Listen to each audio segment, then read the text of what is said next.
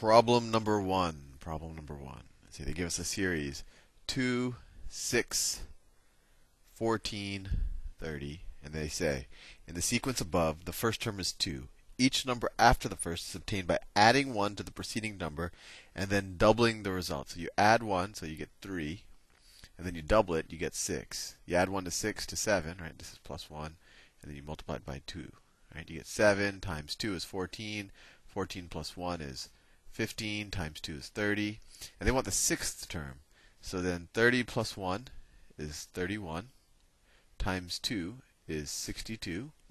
And then you add 1, right? We add 1 first. So you get to 63. And then you multiply that times 2. That's what? 126. So that is choice E. Problem 2. If A, A times x plus y is equal to 45, and ax is equal to 15, what is ay equal? So let's just distribute this a here. You get ax plus ay is equal to 45. They tell us ax is equal to 15, right? So that is equal to 15. ax is equal to 15. So you get 15 plus ay is equal to 45. Subtract 15 from both sides, and you get ay is equal to 30. That's our answer. They want to know what AY is. You don't have to solve for A or Y, just AY. So that's choice E. Next problem. Okay, before drawing this, let me read it so I can figure out what I have to draw. On the speedometer above, what is the speed in miles per hour indicated by the needle position? Okay, so they let me see if I can draw this. So it's they give one the first the bottom one like that. That's given in feet per second, feet per second. And then the next one up is this one. That's miles per hour, miles per hour. And then the, the top one is kilometers per hour. I'm going to write it on this side, although they write it up here. Kilometers per hour.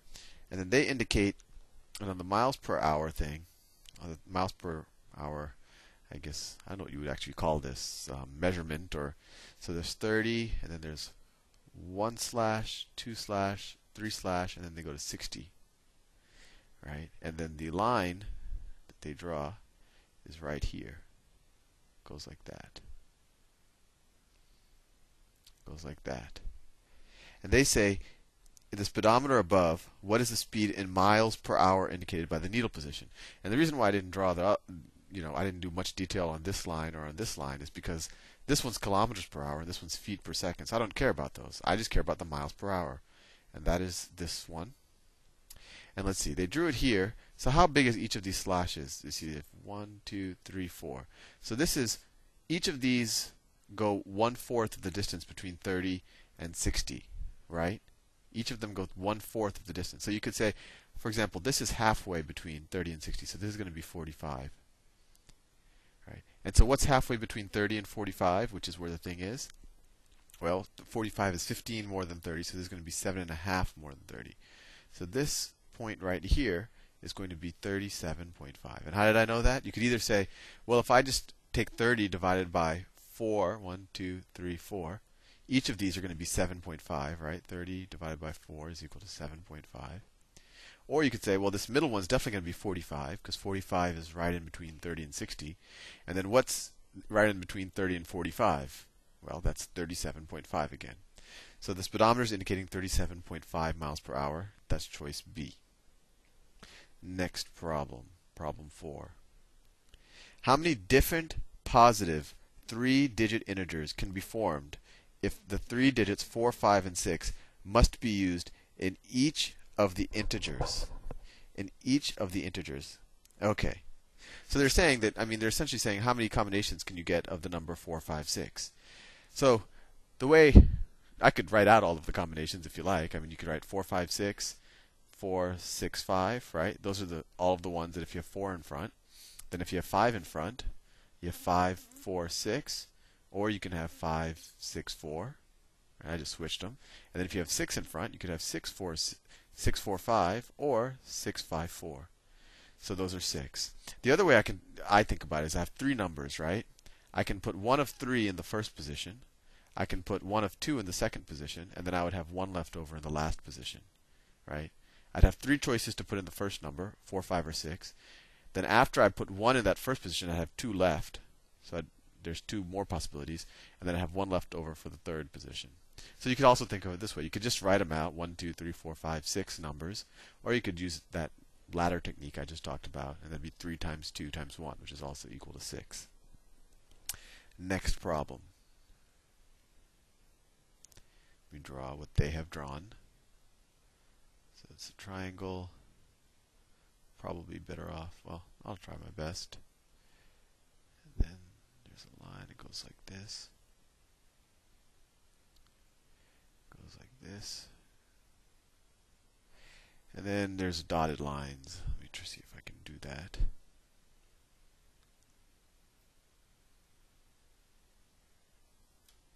The dotted lines. The hard part of these problems is drawing them. Good thing you don't have to do that on the SAT. Okay, the, the three-dimensional figure represented above consists of rectangular and triangle faces. Fair enough, triangular faces. Each rectangular face has area R. So this is a rectangular face here. There's three rectangular faces, right? So rectangular area, area of the rectangle is equal to R. And each triangular face has area T. So area of each of the triangle is equal to T. What is the total surface area of the figure in terms of R and T? So how many rectangular surfaces are there? Well, there's there's this one in back, right? There's this one in the back. That's like kind of behind the thing. You have this base that I'll draw in magenta. Right? This is the base rectangular surface. And then you have this one that's closest to us, right? Which I could, you know, this one on that's the closest. So you have three rectangular surfaces. So it's 3 times r because each rectangular surface has an area of r. And then how many of the triangular surfaces do you have? You have the one in the back, back here, and then you have the one in the front, right here. Right? So you have two triangular surfaces. So it's 3 times the rectangular areas plus 2 times the triangular areas, because there's two triangular areas. So 3r plus 2t, and that's choice B. Next problem.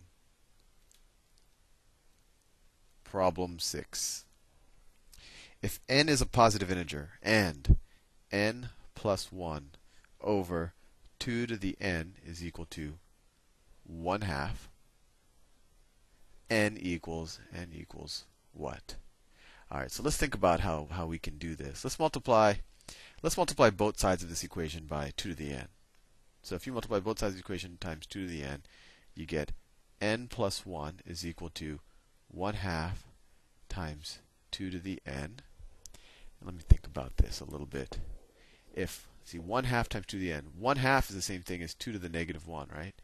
2 to the negative 1. So this is n plus 1 is equal to n plus 1. Let me think about this. n plus 1 is equal to is equal to 2 to the negative 1 times 2 to the n. So n plus 1 is equal to 2 to sorry, 2 to the n minus 1. Huh. So that's where I can get it. Really, at this point, the best thing I can think of is just trying out the choices to see which one works. If you look at choice A, 1, and we, actually, let's just we could just do it from the original one. That's faster. 1 plus 1 over 2 to the n is equal to 2 over 2 to the 1, which is equal to 1. So it's not 1 half. So it's not a equals 1. Choice B is 2. So it'd be 2 plus 1, which is 3, over 2 squared, over 2 squared, which equals 3 fourths. So that's not the answer. And if you look at choice C, choice C is 3. So 3 plus 1 is 4 over 2 to the third. 2 to the third. That's 4 over 8, which equals 1 half. So it's choice C. And I'm trying to figure out if there's a way that you could solve for that easier other than trying out the numbers, but for some reason it's not popping into my head. let me know a message if you, if you figure it out. But I also do these under time pressure. But uh, I will see you in the next video.